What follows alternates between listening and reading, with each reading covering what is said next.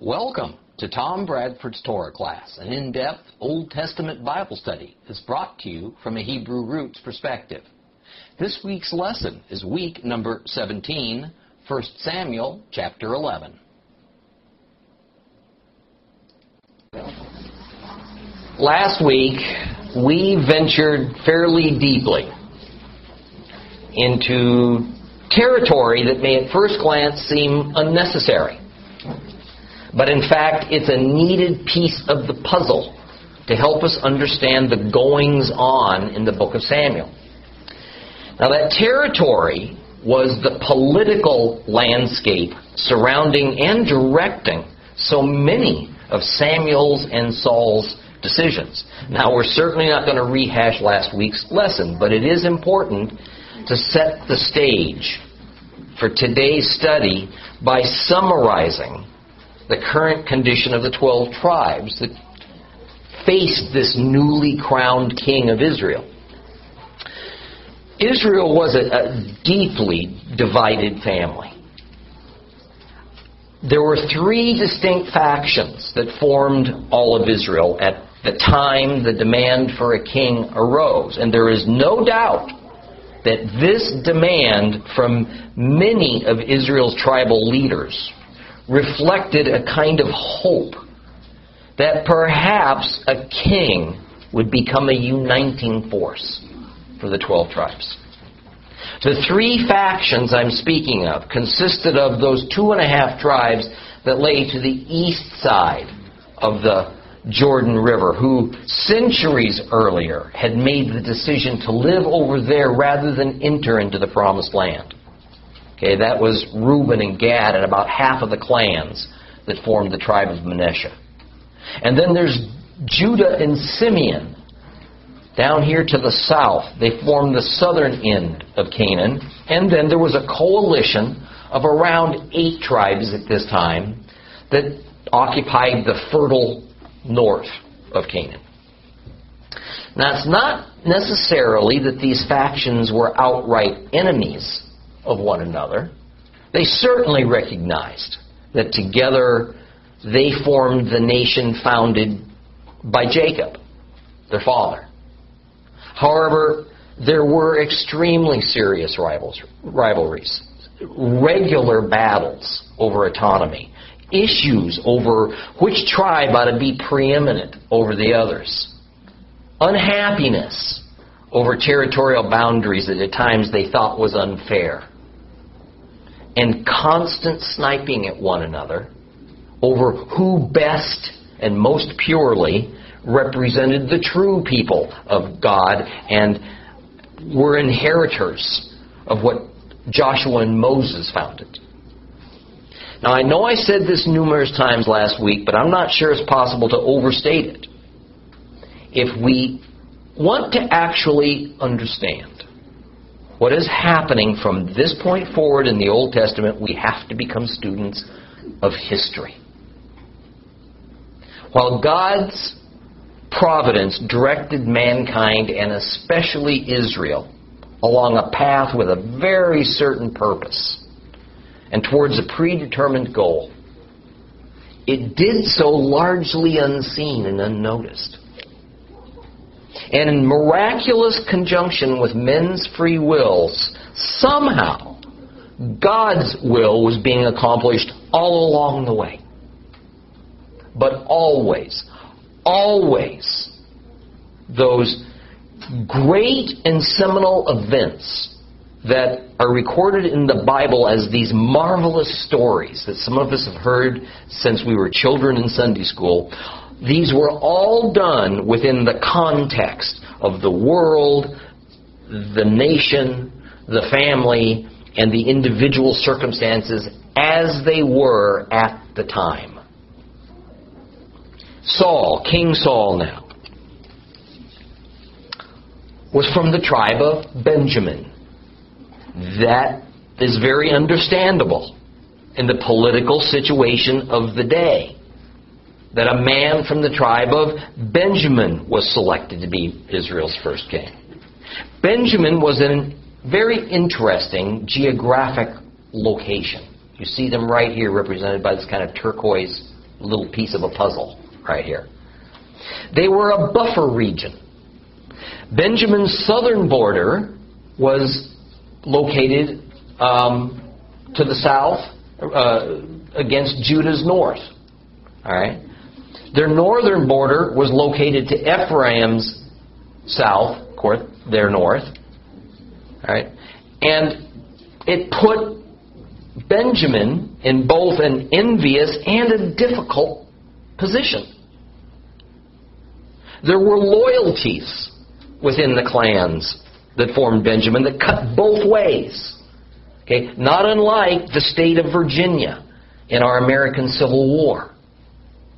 Okay? At the same time, the territory of Benjamin lay militarily and religiously in a very strategic location. Some of Israel's most important and traditionally hallowed sacred sites lay in Benjamin's district. And militarily, Benjamin's territory ran along the Jordan River, where some of the best fording points were located. And thus, running through Benjamin, running through Benjamin was a very important highway and trade route. Again, God operates providentially through mankind's daily circumstances. So it was logical from a political perspective that a man from Benjamin would become king. But what spiritual reason or purpose might there have been for that selection? Well, there are a few that we can consider. According to the God pattern of map directions given to us in Scripture, east is always the most spiritually important, and next to it, the south. The north, on the other hand, was not only of least status, but we'll also find that each time Israel was conquered by an empire, they were exiled in what direction? To the north. And in times, Israel's enemies are going to enter Israel from the north.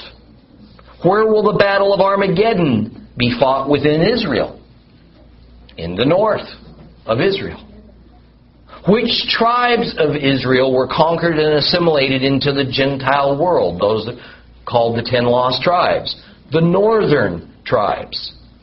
Benjamin was aligned at this time with the northern tribes, who were the instigators of replacing God with a human king. Now, another consideration is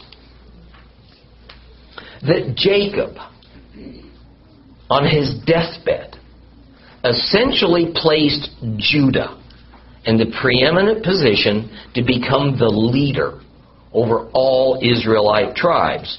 Judah being part now, remember, of the southern coalition of tribes at this time. Now let's recall for a moment what Jacob said about Judah in Genesis 49, right, at his deathbed blessing of all of his 12 sons. Don't turn there, I'll just read it to you. Genesis, starting in Genesis 49 8, he said, Judah, your brothers will acknowledge you. Your hand will be on the neck of your enemies. Your father's sons will bow down before you. Judah is a lion's cub. My son, you stand over the prey. He crouches down and stretches like a lion, like a lioness. Who dares to provoke him?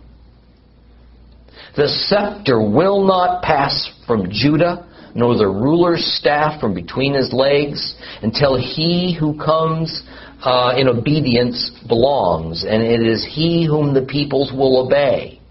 And tying his donkey to the vine, his donkey's colt to the choice grapevine, he washes his clothes in wine, his robes in the blood of grapes. What a prophetic passage. So it would be altogether inappropriate for the Hebrews who were rebelling against God by demanding a king to be effectively rewarded by initially getting the leader that God intended that they would eventually have, a ruler from the tribe of Judah, and thereby receiving the blessings that would naturally accrue with it. On the other hand, Jacob, in that same deathbed blessing, also prophetically described, or maybe we can even say divinely destined, the character of the tribe of Benjamin in this way. Genesis 49:27. Benjamin is a ravenous wolf. In the morning devouring the prey, in the evening still dividing up the spoils. Being a ravenous wolf, whereby the riches of the spoils of war is his chief concern, is hardly a flattering description. Okay. And certainly it wouldn't fit the divine ideal for a ruler of God's kingdom. Okay. But devouring prey, meaning the weak, and amassing spoils, meaning wealth, to be divided up among those who govern is perhaps the most admired and desired characteristics of a human king. Let's read 1 Samuel chapter 11 together. If you have a complete Jewish Bible, it is page 308.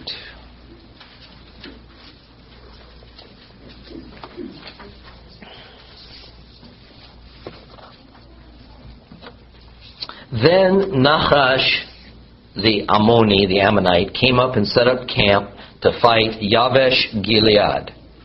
All the men of Yavesh said to Nahash, If you'll make a treaty with us, we'll be your subjects. Nahash the Ammonite replied, I'll do it on this condition, that all your right eyes be gouged out, and thus bring disgrace on all Israel. The leaders of Yavesh answered him, Give us seven days' grace to send messengers throughout Israel's territory. Then, if no one will, will rescue us, we'll surrender to you. The messengers came to Gibeah, where Shaul lived, and said these words in the hearing of the people. And all the people cried out and wept. And as this was going on, Saul came, following the oxen out of the field, and Saul asked, What's wrong with the people to make them cry like that? They told him what the men from Yavesh had said. The Spirit of God fell upon Saul when he heard this, blazing furiously with anger. He seized a pair of oxen and cut them into pieces. Then he sent them throughout the territory of Israel with messengers saying, Anyone who doesn't come and follow Saul and Samuel, this is what will be done to his oxen. The fear of Adonai fell on the people, and they came out with united hearts. He reviewed them in Bezek. There were 300,000 from the people of Israel. The men of Judah numbered 30,000. To the messengers that had come, they said, Tell the men of Yavesh Gilead, tomorrow, by the time the sun is hot, you will have been rescued. The messengers returned and told the men of Yavesh, and they were overjoyed. And then the men of Yavesh said to Nahash, Tomorrow we'll surrender to you, and you can do with us whatever you like. The next day, Shaul divided the people into three companies. Then they entered the camp of the Ammonites during the morning watch and kept attacking until the heat of the day, until those who remained were so scattered that no two of them were left together. And the people said to Samuel, Who are these men who said is Saul to rule over us? Hand them over to us so we can put them to death.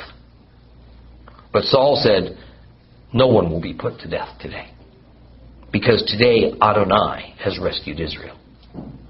And then Samuel said to the people, Come, let's go to Gilgal and inaugurate the kingship there. So all the people went to Gilgal, and there in Gilgal, before Adonai, they made Saul king. They presented sacrifices as peace offerings before Adonai there, and there Saul and all the people of Israel celebrated with great joy.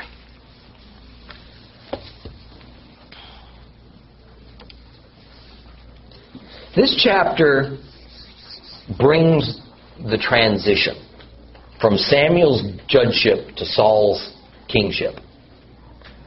And of course, God's providence is very evident to us in hindsight, but undoubtedly wasn't nearly as much so to King Saul or perhaps even to Samuel. Now, here's the situation. After a coronation ceremony at Mizpah, Saul returns home and he resumes a regular life. So, why didn't he immediately assume his role as king? Because there were a lot of influential Israelites who either didn't want Saul to be king or just didn't want a king altogether. The main group of dissenters was from Judah and Simeon, the southern tribes, who knew full well that a king chosen from the northern alliance of tribes would, of course, give preference to his constituency, right, to the detriment of those who weren't part of the alliance, namely Judah and Simeon. And now, among human kings, perhaps his foremost purpose is to be a warlord. Okay. While this is prevalent and essential to all kingdoms, it is not nearly as important as it is to a tribal society. Because in tribal societies, there is a never ending battle among the clans and the tribes for dominance. Warfare among tribes is a given. Thus, a good and timely war is the perfect platform for a prince to prove his worth to be a king. Now, this would be a good time to point out another interesting but not, but sometimes not so obvious dynamic that's going on here. Monarchies and tribalism don't mix very well. In other words, whereas the sovereignty of a tribal leader over his tribe and his duty to do everything possible to elevate his tribe's status and dominance above the others is at the heart of the tribal system. It's a king's goal to have the unwavering allegiance of all of those who are subject to him, and that they should be loyal to him and him alone. And to destroy anybody who might have ambitions to usurp his throne.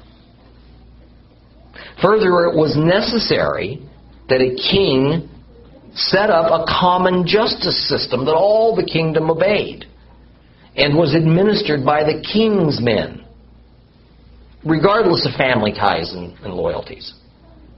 Well, Israel consisted of 12 tribes, each with its own tribal prince who had no interest in giving up any of his sovereignty to a king.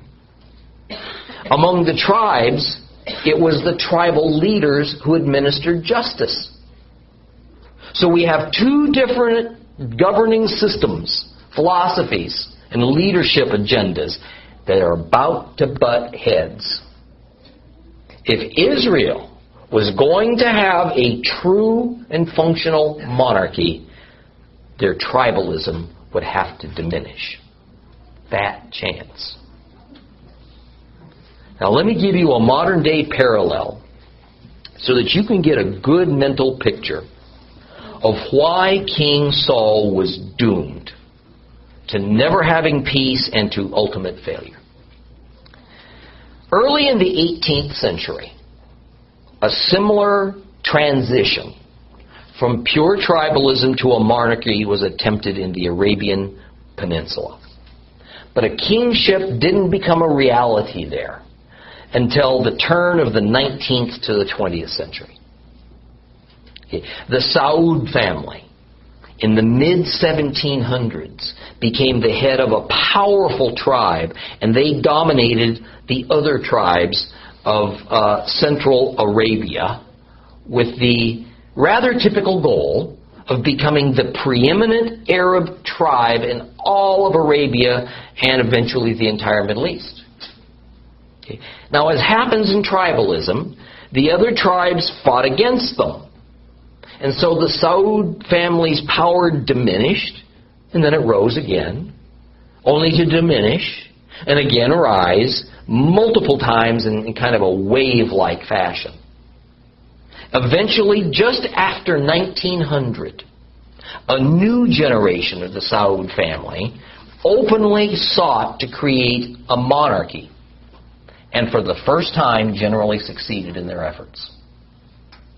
They used brutal means to put down the constant rebellions of the various tribal leaders who had no interest in having a king over them. Today, the Saud ruling family of the Kingdom of Saudi Arabia continues in that battle. Since the religion of Islam is a tribal and warfare based religion, the various tribes of Saudi Arabia who hate the decadent Saudi monarchy, who live like rich playboys, okay, well, they're trying to constantly overthrow the government of Saudi Arabia. It's in this situation that we see the rise of the likes of Osama bin Laden, a Saudi rebel. In fact, the rulers of the kingdom of Saudi Arabia are generally hated by the tribal Muslims throughout the Middle East. Because the idea of royalty goes against all their tribal traditions and their Muslim religion. Thus, when oil was discovered in Saudi Arabia in the 30s that would bring in vast riches to the coffers of the royal family, the tribal leaders became all the more angry and jealous. And this drove the Saudi monarchy to make alliances with the West. The West wanted and needed oil. The West had powerful militaries. And the king and thousands of his royal Saud family wanted to stay in power. It was a natural alliance. Thus, we see this uneasy but necessary relationship between the West and the king of Saudi Arabia but also the never ending battles and violence and repression in Saudi Arabia, all wrapped around the traditional Muslim Arab tribal system vying against the hated Saudi monarchy who takes away the tribal leader's sovereignty. This is what King Saul was about to face. And he full well knew it, as did God. Of course, the tribal leaders of Israel, who demanded a king and applauded the choice of Saul of Benjamin, saw only the benefits that would inure to themselves. But in the end, things never did work out very well for anybody except Israel's enemies in this arrangement. Now, in chapter 11, verse 1, we're introduced to a fellow named Nahash a king from the territory of Ammon. Now, it's always interesting in the Bible when we leap so suddenly and without warning from one scenario to the next. As here we go directly from Saul's coronation to a war with this king Nahash. Well, the Dead Sea Scrolls have shed a little bit more light on this particular passage. In the Dead Sea Scroll of Samuel, which was found at Qumran, there's this verse to begin this chapter that was heretofore unknown. Now, it was either added by the Essenes of Qumran or it was dropped by later Bible translators. There's a lot of speculation as to which it was, so we're not going to debate that here today. Here's that verse. It's known as 4Q, meaning Cave 4 at Qumran, Samuel, where they found the scroll. Now, Nahash, king of the Ammonites, had been grievously oppressing the Gadites and the Reubenites. He would gouge out the right eye of each of them and would not grant Israel a deliverer. No one was left of the Israelites across the Jordan whose right eye that Nahash, king of the Ammonites, had not gouged out. But there were 7,000 men who had escaped from the Ammonites and had entered Jabesh Gilead. Then the words, about one month later, appear before the start of the text that we all have in our modern Bibles and that we read today.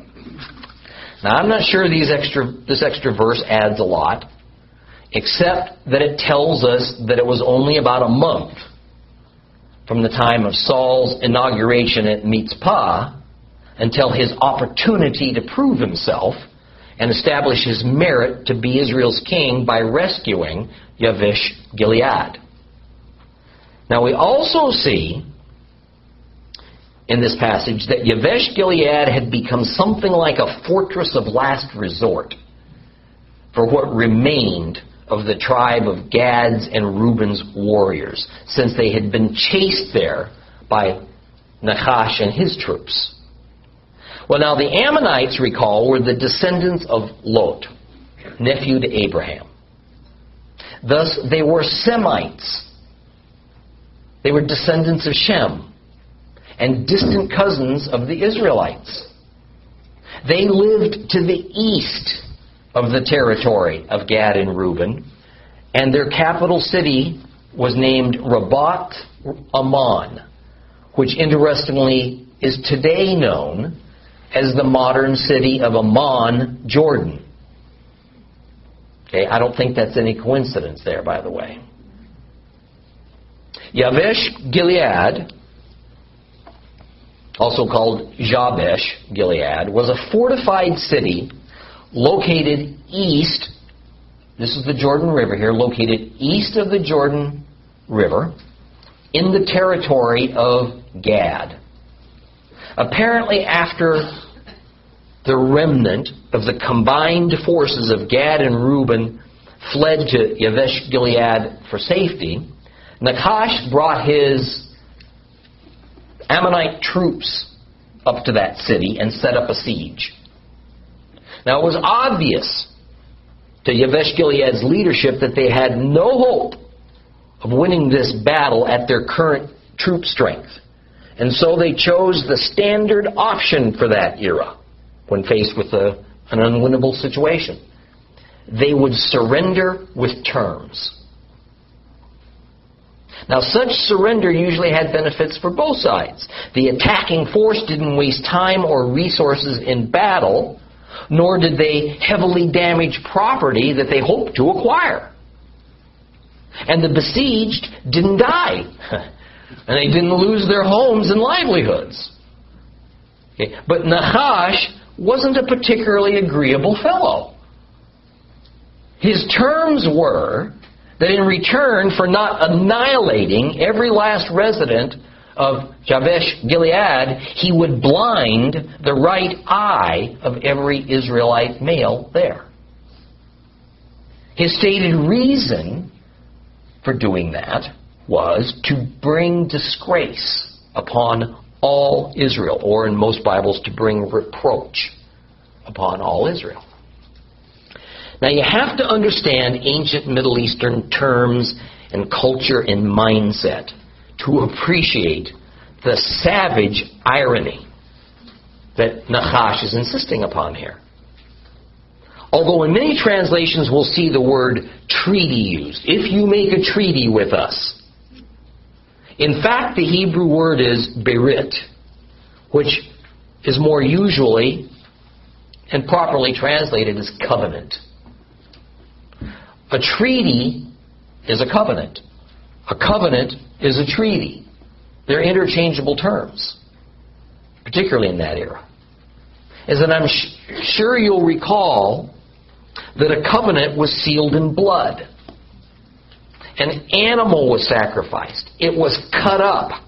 And the local god's name was invoked as an oath. Thus, the standard biblical terminology was to cut a covenant. Cut is not synonymous for make. Make a covenant. It simply incorporates the idea that always took place with a covenant that an animal was cut up in the process. So we cut a covenant. If an animal was not ritually cut up, there was no valid covenant. So Nachash is saying sarcastically that he'll cut a covenant with them all right, but what's going to be cut to seal the treaty is not an animal, but instead each and every Israelite's right eye. That's what's going to be cut. To have an eye gouged out is one thing. To have your right eye gouged out is another. The right eye of, uh, rather, the right side of anything was regarded as the best side, the most powerful side. So to have one's right eye removed brought on great shame. Why was Nachash so intent on inflicting such harm on Israel? He hated them. He absolutely hated Israel. In fact, no specific reason is even given for this hatred. But undoubtedly, it was born centuries earlier when his Ammonite ancestors were ejected from their land by Moses and Joshua. And all over our planet, we'll find wars over land that changed hands scores, if not hundreds of years ago. We have a similar case going on in Israel today.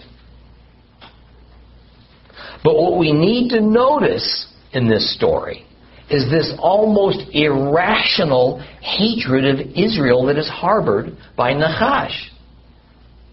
Other than the typical tribal skirmishes that occurred on a regular basis, there is nothing to suggest that Gad or Reuben had been unusually hard on their neighbors to the east, Ammon. So why was Nachash, king of Ammon, intent on doling out such severe retribution against the men of Yavesh Gilead that he saw as a means of symbolically humiliating all of Israel. Rather, you see, this hatred of Nachash is the almost inexplicable kind that we have seen for centuries against the Jewish people and now against the state of Israel.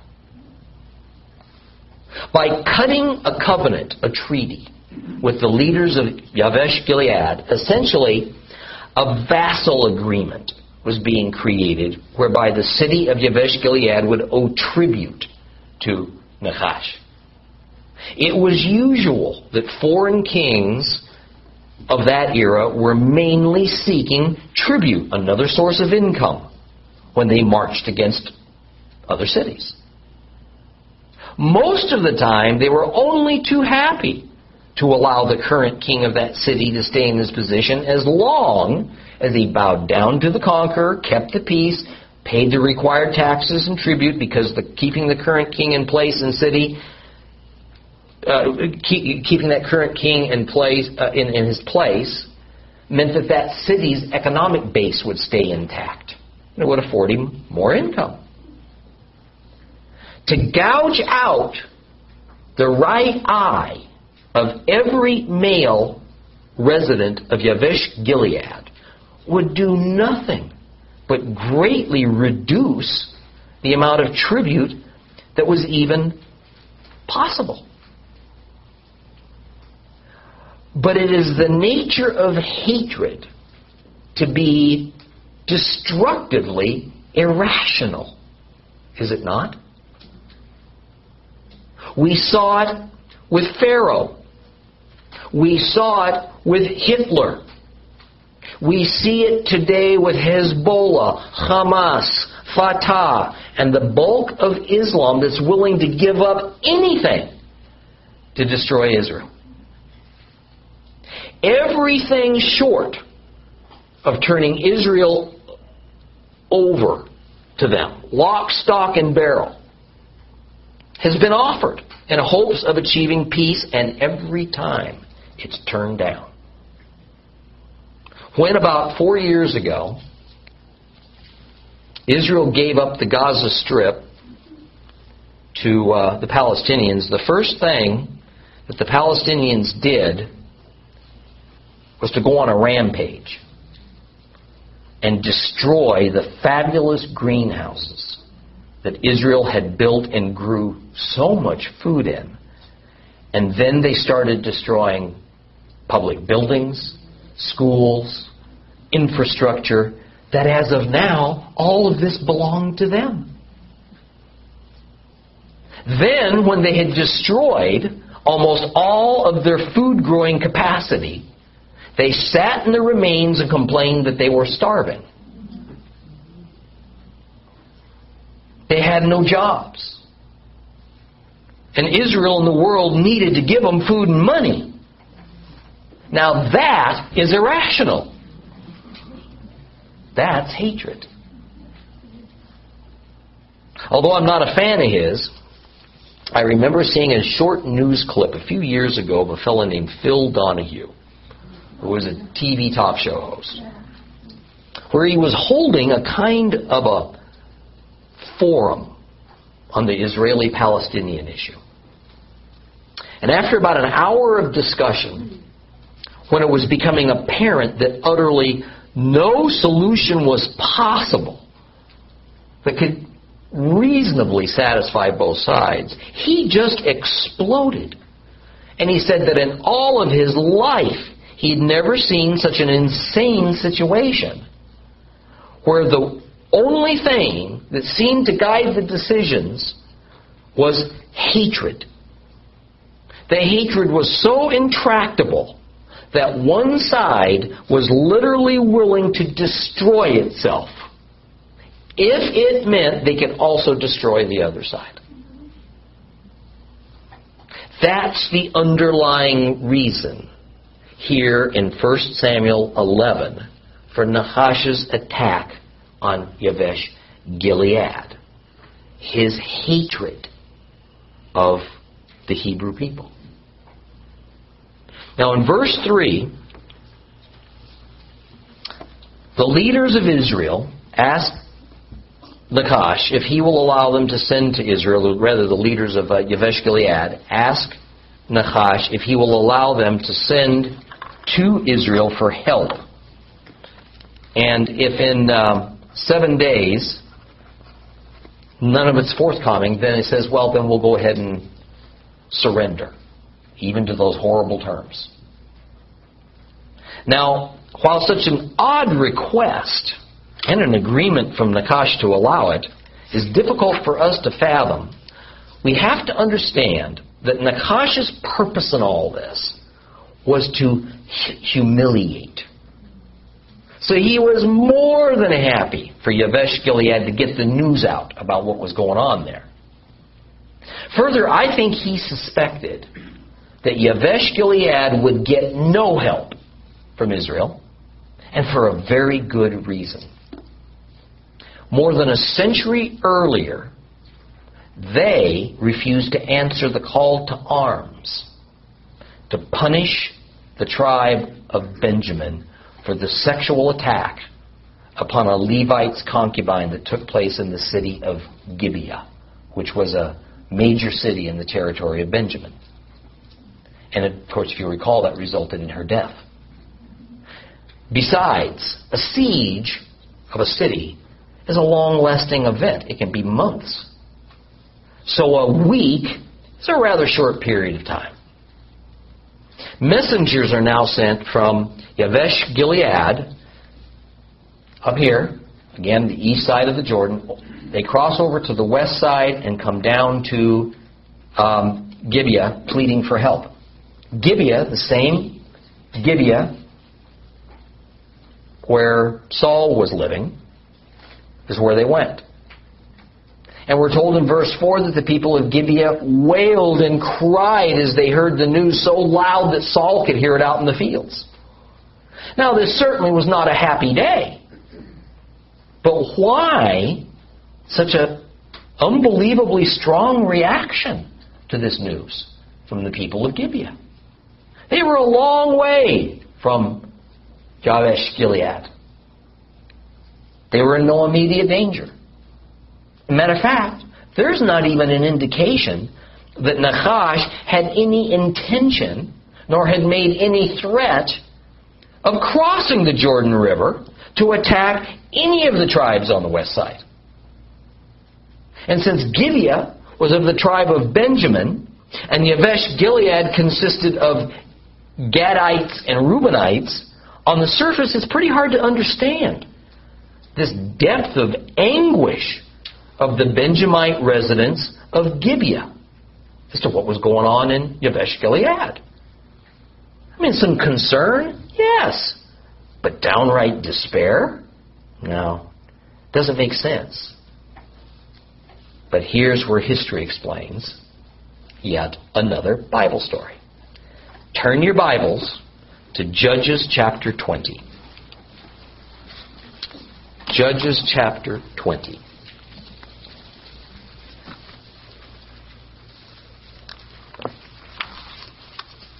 And we're going to read verses 1 through 11 and then 43 to 46 just for the sake of time. We're going to keep just those few verses. Judges chapter 20, I'm going to read verses, the first 11 verses and then skip to verse 43. All the people of Israel came out from Dan to Beersheba, including Gilead. And the community assembled with one accord before Adonai at Mitzpah. The leaders of all the tribes of Israel presented themselves in the assembly of the people of God. 400,000 foot soldiers armed with swords. Now the people of Benjamin heard that the people of Israel had gone up to Mitzpah. And the people of Israel said, Tell us, how was this crime committed? The Levite, the husband of the murdered woman, answered, I came to Gibeah, which belongs to Benjamin, I and my concubine, to stay the night. And the men of Gibeah attacked me, and they surrounded the house I was staying in at night. They wanted to kill me, but instead they raped my concubine to death. I took my concubine's body, cut it into pieces, and sent them all throughout the territories belonging to Israel because they committed a shockingly obscene and degrading crime in Israel. Look, you are all people of Israel, so discuss what to do and give your advice here and now. And all the people stood up in agreement and said, None of us will go home to his tent or his house. What we will now do to Gibeah is this. We'll draw lots. We'll take ten men out of each hundred throughout all the tribes of Israel, and a hundred out of a thousand, and a thousand out of ten thousand to collect food, food for the others. And when these come to Gibeah in Benjamin, they will avenge the crime that was committed. Thus all the men of Israel joined together in complete agreement and assembled to attack the city. Now jump down to verse 43.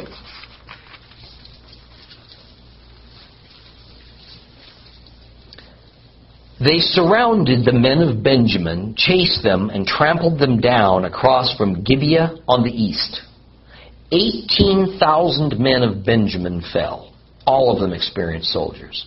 They turned and fled towards the desert to the rock of Ramon, and 5,000 of them were killed on the roads. Then they followed them to Gidom, killed another 2,000.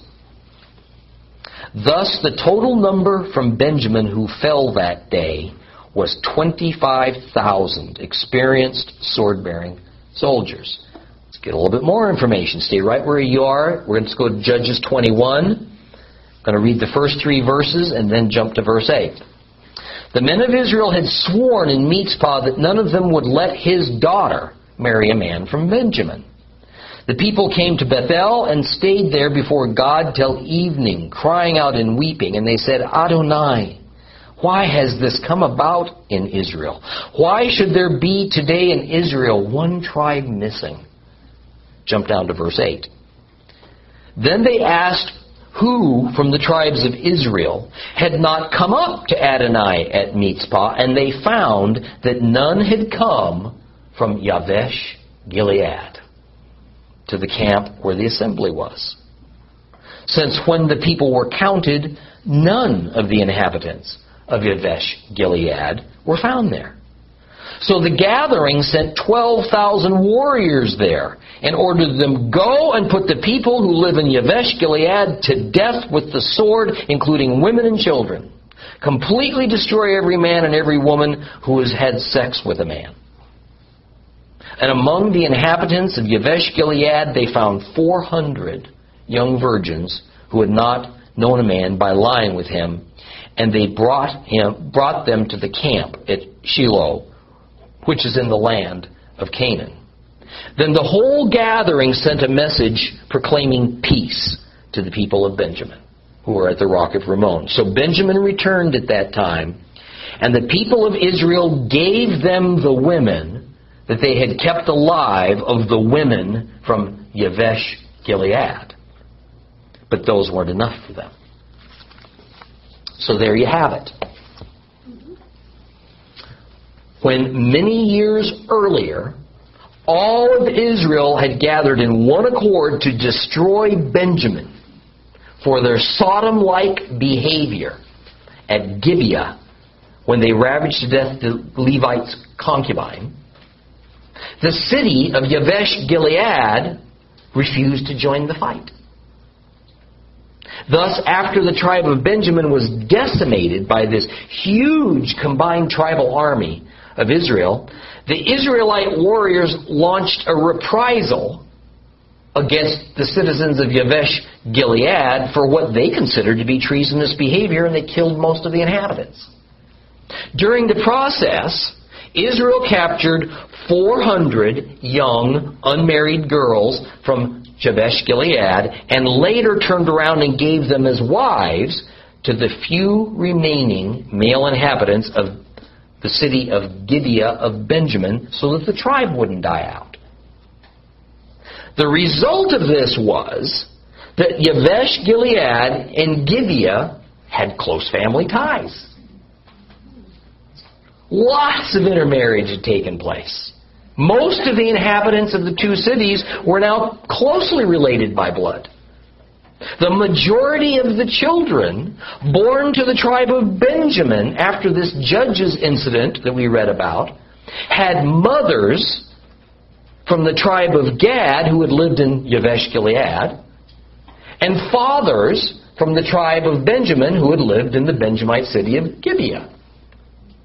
Okay. Further, since Yavesh Gilead had essentially sided with Benjamin when no one else would, there was now a close bond between these folks, as one could easily imagine. But there was also a less, shall we say, than cordial relationship between Yavesh Gilead and all the rest of Israel, who had mercilessly, mercilessly attacked them for merely refusing to participate in a war. So the completely logical place that the messengers would be sent to rescue Jabesh Gilead was to Gibeah of Benjamin, who were actually their family. Interesting, huh? And in many ways, the residents of Gibeah owed a century old debt of gratitude to the residents of Yavesh Gilead. Now, this obviously also explains this high level of shock and anguish of the residents of Gibeah when they heard the news from the messengers from Yavesh Gilead. See, I mean, the story starts to take on different and deeper dimensions when we understand this, doesn't it? Okay? There's going to be a lot more fascinating ties that goes on here in Samuel and Kings that I'm going to point out to you as we go along. Now, verse 5 explains that Saul was out plowing fields with oxen when the messengers arrived at Gibeah, and the wailing was so loud that he heard it when he approached the city. And we're told that upon hearing the nature of the trouble that he became highly agitated and angry. Now the usual explanation for this anger that just blew up at him was that it was a righteous anger that resulted from the Spirit of God coming to rest upon him. But when we understand the simple fact that the community that he was part of, Gibeah, and therefore much of his own family had aunts, uncles, cousins, children, in laws, close friends who were under attack and in grave danger at Yavesh Gilead, we have to question whether it was actually a righteous anger that was the result of the Spirit of God coming upon him or something else. I think it was not the anger, but the resolve to do something about this pending catastrophe, along with a, a new and divine capability to, to lead men to battle. That's what the Holy Spirit gave to him. As a matter of fact, it would have been necessary because there's no evidence that Saul had any leadership skills, let alone military experience. Now, Saul's response is a strange one. He cuts up his oxen. Pretty valuable animals. And he sends them sends the pieces off to the other tribes along with the message that they're to muster for battle against Nachash, and anyone who refuses will have this happen to their oxen, along with the not so subtle hint that they may personally suffer the same fate as their oxen. Now, where might Saul have thought of the idea to do this thing? Open your book back up to Judges again. Let's take a look at Judges chapter 19. So just go back a chapter. Judges chapter 19, and we're going to read from verse 25 to the end.